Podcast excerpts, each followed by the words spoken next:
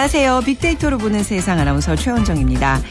추울 때 추운 곳에서 일하고 한창 뜨겁고 더울 때는 더운 곳에서 일하고 참 힘듭니다. 하지만 더욱 힘든 건 폭언과 욕설에 마음은 멍들고 눈물은 폭발 직전이지만 얼굴에는 미소가 가득 환하게 웃어야 하는 그 감정 노동자들의 답답한 마음 아닐까요? 지금도 어디선가는 일터에서 얻은 마음의 병으로 울고 있는 분들 많을 텐데 안타깝습니다. 이 감정 노동이라는 게 고객 만족이라는 그 소비 문화가 만들어낸 그늘인데요.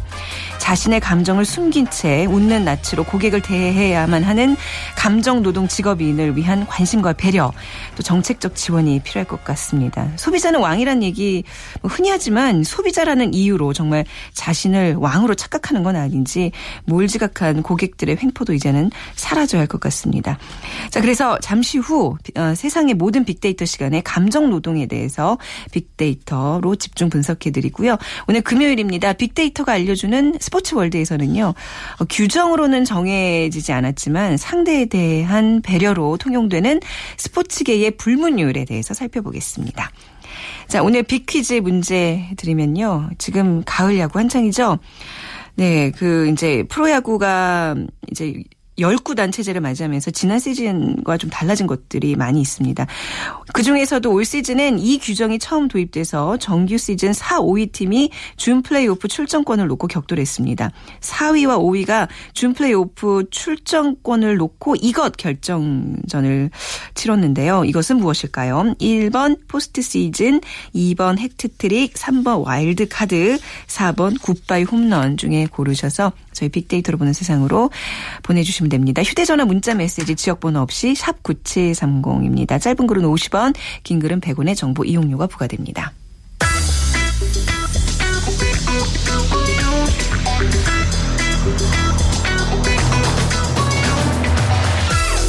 오늘 여러분이 궁금한 모든 이슈를 알아보는 세상의 모든 빅데이터.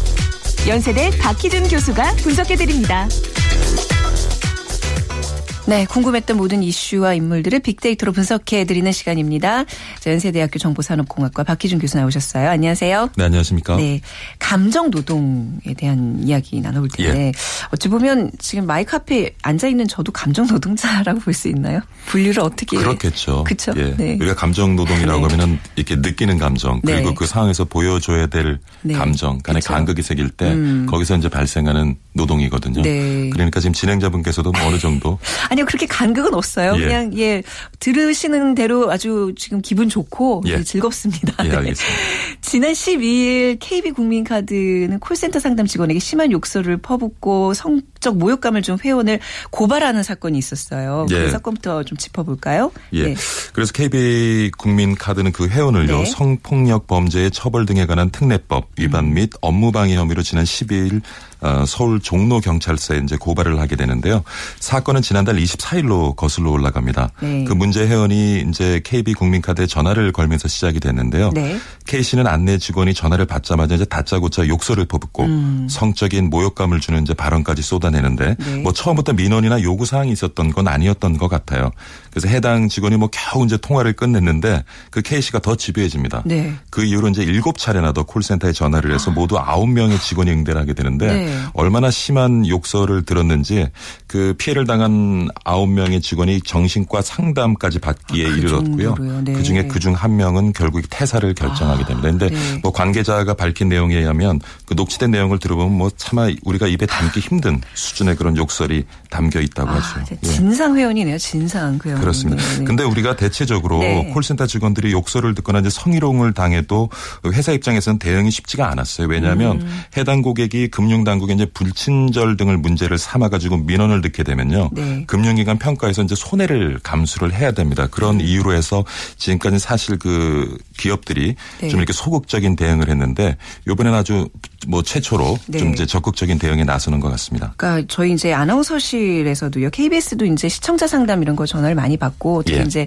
어떤 한국어 관련해서 문의 전화들을 가끔 하세요. 예. 근데 이제 일부 정말 음. 일부 몰지각한 분들께서는 전화하자마자 보자마자 뭐 무슨 무슨 하면서 이렇게 예. 욕부터 하는 분들이 있거든요. 예. 그러니까 지금도 이런 비슷한 사례인데 성폭력 범죄 처벌 등에 관한 특례법 위반 및 업무 방해가 적용이 된다는 거. 예, 그렇습니다. 명심을 해야 되겠네요. 그러니까 이런 높은 수준의 감정 노동을 요구하는 직업도 어떤 것들이 있을까요? 참 재미있는 것이 그 네. 한국 고용 정보원이 지난 13일에 이제 발표를 했는데 에, 한국의 주요 직업 730개 가운데 네. 화나게 하거나 무례한 사람을 대하는 경우가 가장 많은 것으로 나타난 직종은 아마 놀라실 텐데요. 뭐 텔레마케터, 보건위생, 환경검선 뭐 이런 직종들은 네네. 네. 여러분이 짐작하시겠습니다만은 네. 그 중에 경찰관이 들어 있습니다. 아 그래요? 예. 경찰한테도 이렇게 무례하게 하는 사람이 아, 최근에 굉장한 보죠. 그 경찰관들이 감정 노동을 요구받는 것 같아요. 제가 예를 하나 들어드리는데. 네. 뭐 여러 가지 예가 소개되고 있습니다만은 지난 8일이에요. 네. 그 원피스 차림의 여성 한 명이 서울 강남 경찰서 1층 형사 당직실로 이제 잡혀오게 되는데요. 네. A 씨는 이제 새벽까지 술을 마셨나 봐요. 네. 그리고 옆 테이블 사람과 시비가 붙어갖고 이제 손찌검을 해가지고 결국엔 수갑을 차고 어 경찰서로 이송이 되었는데 음. 뭐 근데 만취가 된 상태니까 경찰서에서 난동을 부렸던 것 같아요. 여성이라 그러신 거죠? 여성. 31세 여성입니다. 예. 음. 뭐 담배 가져오라고 욕설을 아. 지르기도 하고 근데 경찰이 대꾸를 안 하니까 네. 가진 욕설을 다 퍼붓다가 네, 결국에는 옷을 입은 채로 그 현장에서 대변을 봅니다. 아, 어떻게. 예, 그래가지고 뭐 경찰에 여경을 불러다가 샤워를 씻기고 체육복으로 갈아입히고 뭐 이런 일들이 이어지게 되는데 어, 참 최근에 뭐 이것 말고도 굉장히 많은 또 하나의 사례를 소개시켜드리면요. 네. 지난 7일에 서울 한 파출소에 이제 23세의 젊은 친구가 네. 담배꽁초 투기를 단속하는 경찰을 폭행한 혐의로 이제 조사를 받고 있었어요. 근데 더 기가 막힌 것은 그 B 씨는 경찰에게 억울해서 그러는데 체육관에서 경찰이랑 복싱 스파링 한번 뜨자. 이렇게 얘기를 했어요. 근데 입건 소식을 듣고 이제 그 아버지가 경찰서로 파출소로 달려왔는데 네. 그 아버지가 더 황당합니다. 내가 체육관 잡을 테니까 제대로 한번 붙어봐라. 뭐 이런 일이 비일비재하면서 어, 예 최근에 정말. 어떤 그 민원을 네. 처리하는 우리 경찰관들의 네. 그런 참 고충이 굉장히 심한 것 같아요. 아 그래서 요즘 그 그거 도입했잖아요. 경찰관들 그 이제 카메라로 그렇죠. 다 이렇게 그렇죠. 찍는 게 예, 좀 필요해요. 네. 예, 필요한 부분 같아요. 아, 정말 지금 얘기만 들어도 가슴이 답답해지는 지금 사례들이었는데 예. 감정 노동자를 보호하기 위한 뭐 정치권의 움직임도 있다면서요. 그렇습니다. 네. 뭐 아무래도 우리 사회 감정 노동이 굉장히 이슈가 되다 보니까 정치권도 이제 움직이기 시작하는 것 같아요. 네. 그래서 최근 정부가 발표한 그 노동개혁 5대 입법안에 감정 노동자의 산업재 인정 관련 내용이 포함되고 이제 급물살을 타게 됩니다. 네. 그러니까 산업재를 지금 아직까지는 그 감정 노동에 대해서는 적용을 안 했는데 앞으로 그것을 적용할 수 있는 이제 법안을 만들겠다고 하는 것이고요.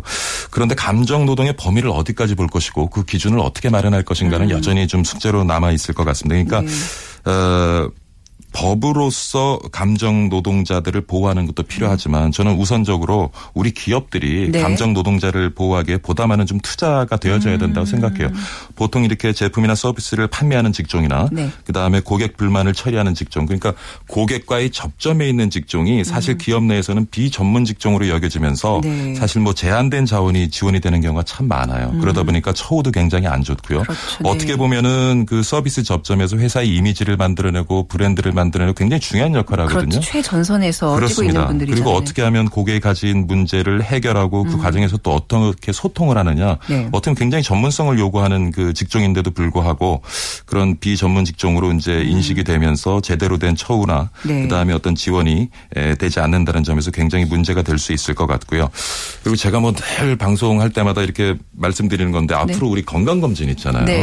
네. 지금은 신체 건강만 우리가 검진을 아, 하는데 맞아, 최근 와서 네. 예, 별의별 일이 다 있잖아요. 네. 묻지마 범죄도 있고 뭐 예. 분노 네. 조절 장애도. 있고요.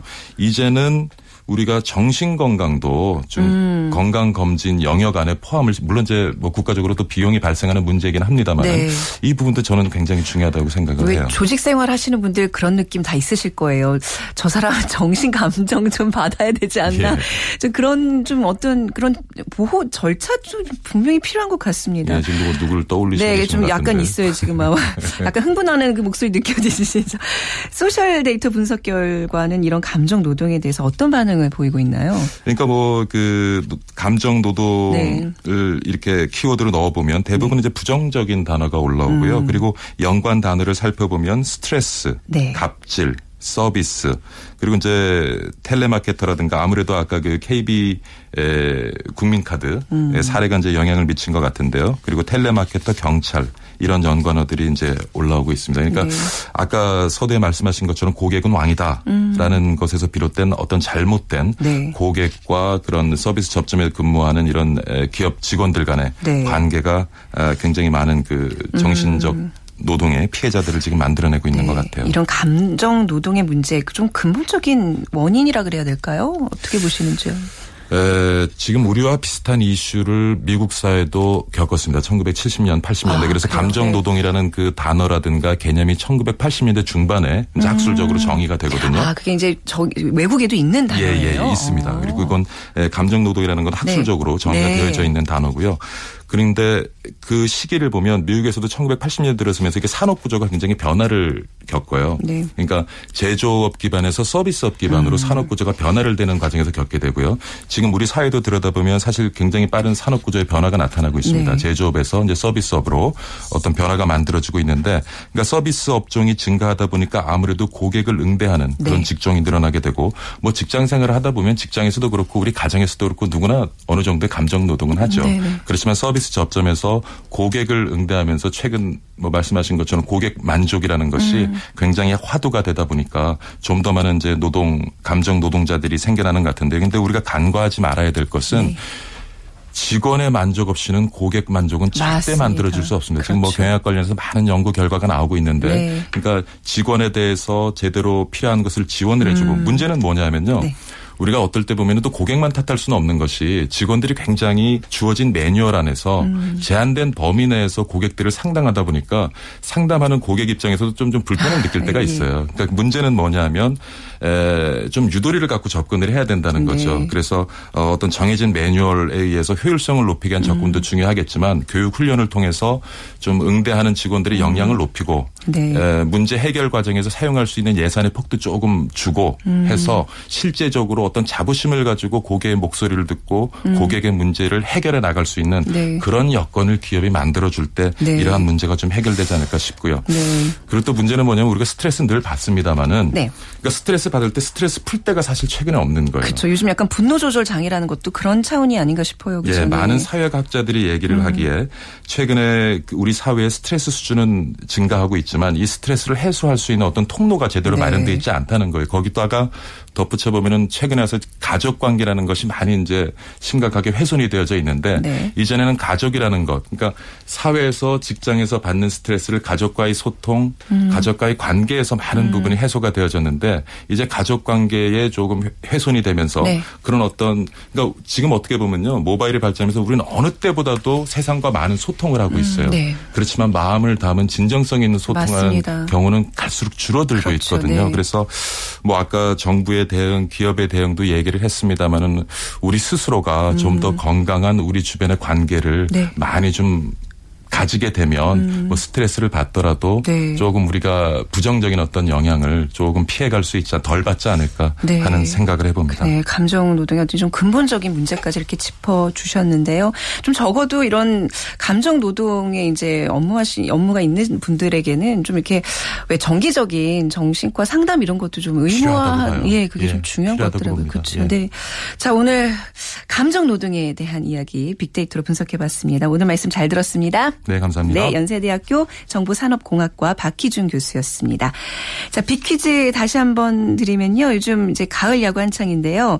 아, 올 시즌에는 이 규정이 처음 도입돼서 정규 시즌 4, 5위 팀이 준 플레이오프 출전권을 놓고 격돌합니다. 4, 5위, 4위와 5위가 준 플레이 오프, 아, 준 플레이오프 출전권을 놓고 이것 결정전을 치르는데요. 이것은 무엇일까요? 1번 포스트 시즌, 2번 해트트릭, 3번 와일드카드, 4번 굿바이 홈런 중에 고르셔서 휴대전화 문자 메시지 지역번호 없이 샵 9730으로 보내주시면 됩니다. 짧은 글은 50원, 긴 글은 100원의 정보 이용료가 부과됩니다.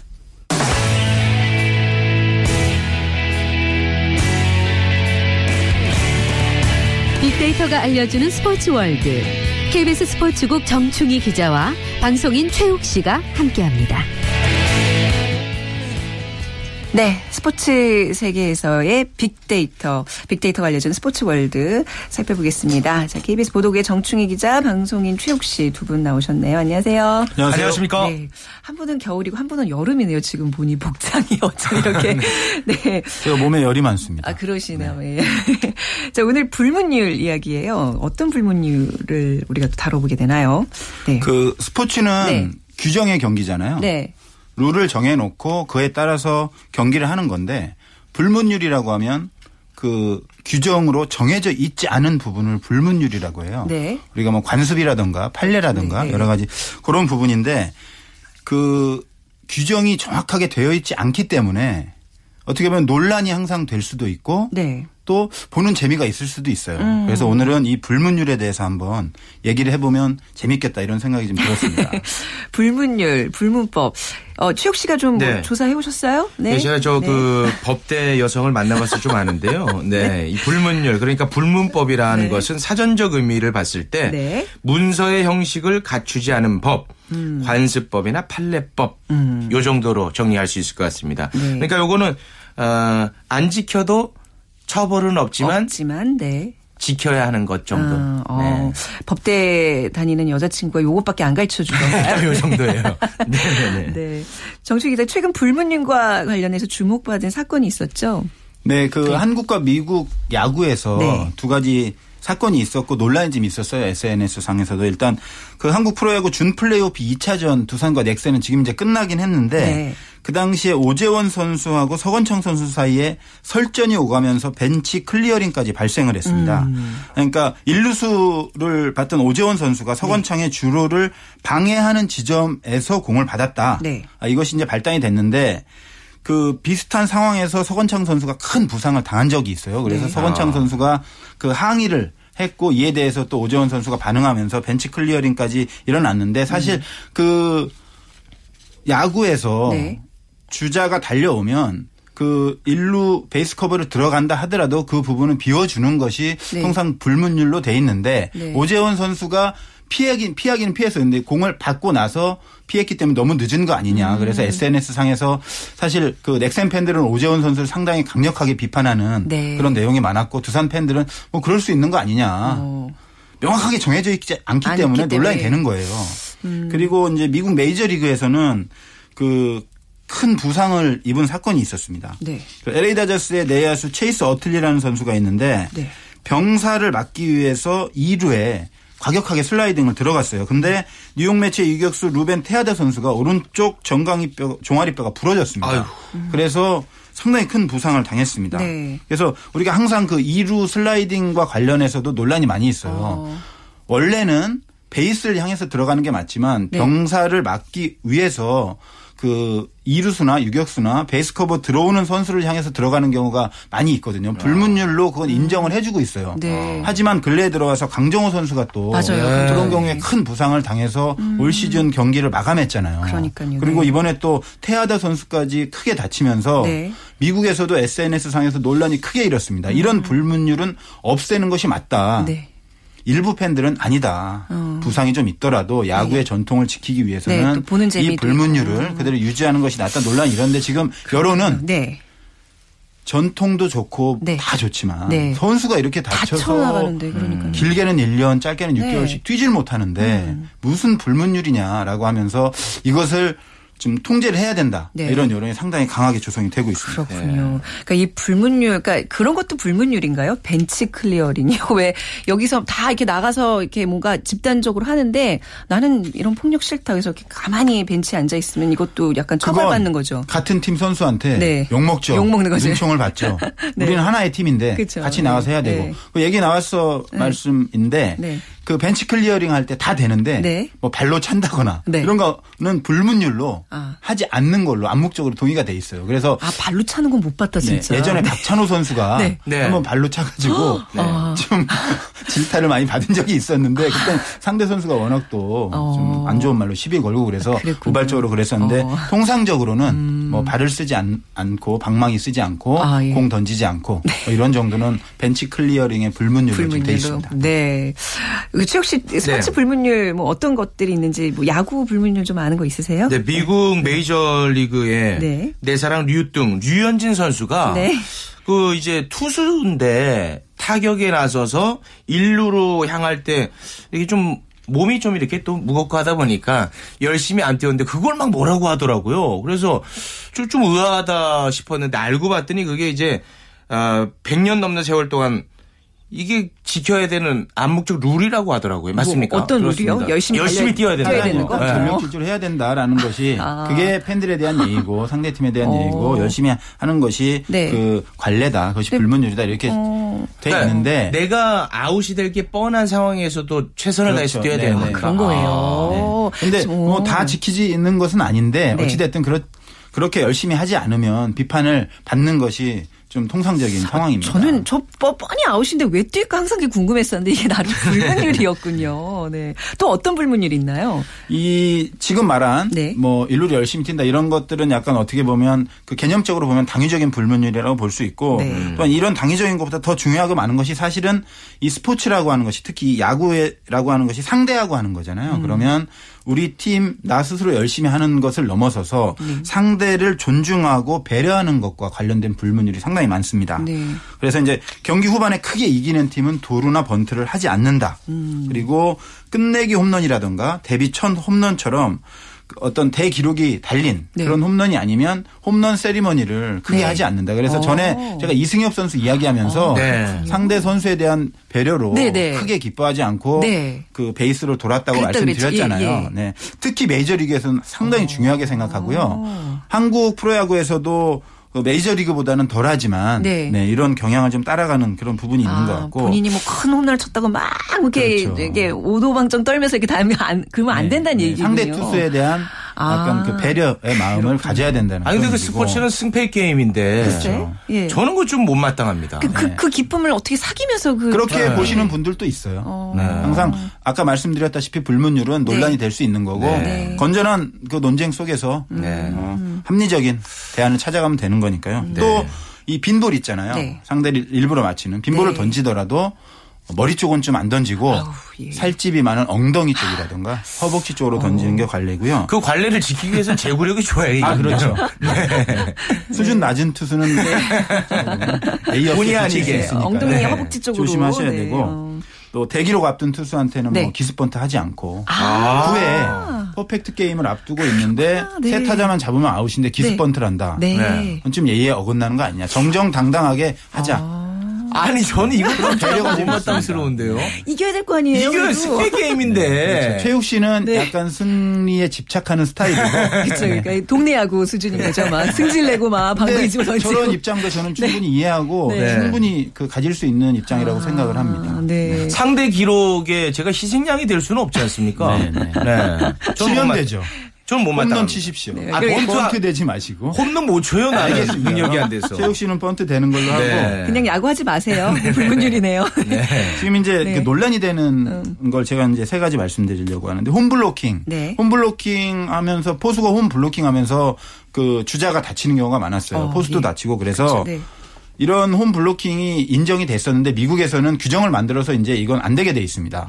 공을 잡기 전에 주로를 방해하면 네. 아웃이 되더라도 타- 주자에게 세이브를 주게 규정을 바꿨어요. 이것과 비슷한 것이 아까 말씀드렸던 2루의 과격한 슬라이딩. 네. 이 부분에 대해서는 아직은 그 통제를 하지 않고 있는데 워낙 논란이 지금 많이 되고 선수들이 많이 다치기 때문에 이 불문율에 대해서도 통제를 해야 되는 거 아니냐는 여론이 많아서 메이저리그에서 어떻게 결정할지 모르겠습니다. 음, 네. 그리고 이 이루 슬라이딩과 약간 관련된 것이 네. 네이버 후드 플레이라는 불문율이 있어요. 어. 전에 한번 제가 말씀드렸는데 최욱 씨 기억나시나요? 기억을 하겠어요. 네이버 후드가 네. 네이버가 뭡니까? 이웃 아닙니까? 그렇죠. 근데 네. 네이버 후드는 근처라는 뜻이 있어요. 네. 생각 안 나세요? 안 나죠. 저희 잘 몰라요. 경사를 막기 위해서 네. 2루 주자가 2루로 뛰는 주자가 과격하게 슬라이딩을 예. 하는 불문율을 인정한다고 하면 네. 2루수는 피해야 되잖아요. 그렇죠. 네. 그래서 베이스를 확실하게 터치하거나 밟지 않고 근처만 아. 지나가도 맞아요. 아웃으로 판정해주는 네. 그런 또 불문율을 네이버후드 플레이라고 합니다. 네. 혹시 축구에도 이런 불문율이 있을까요? 씨 아는 뭐 축구의 불문율?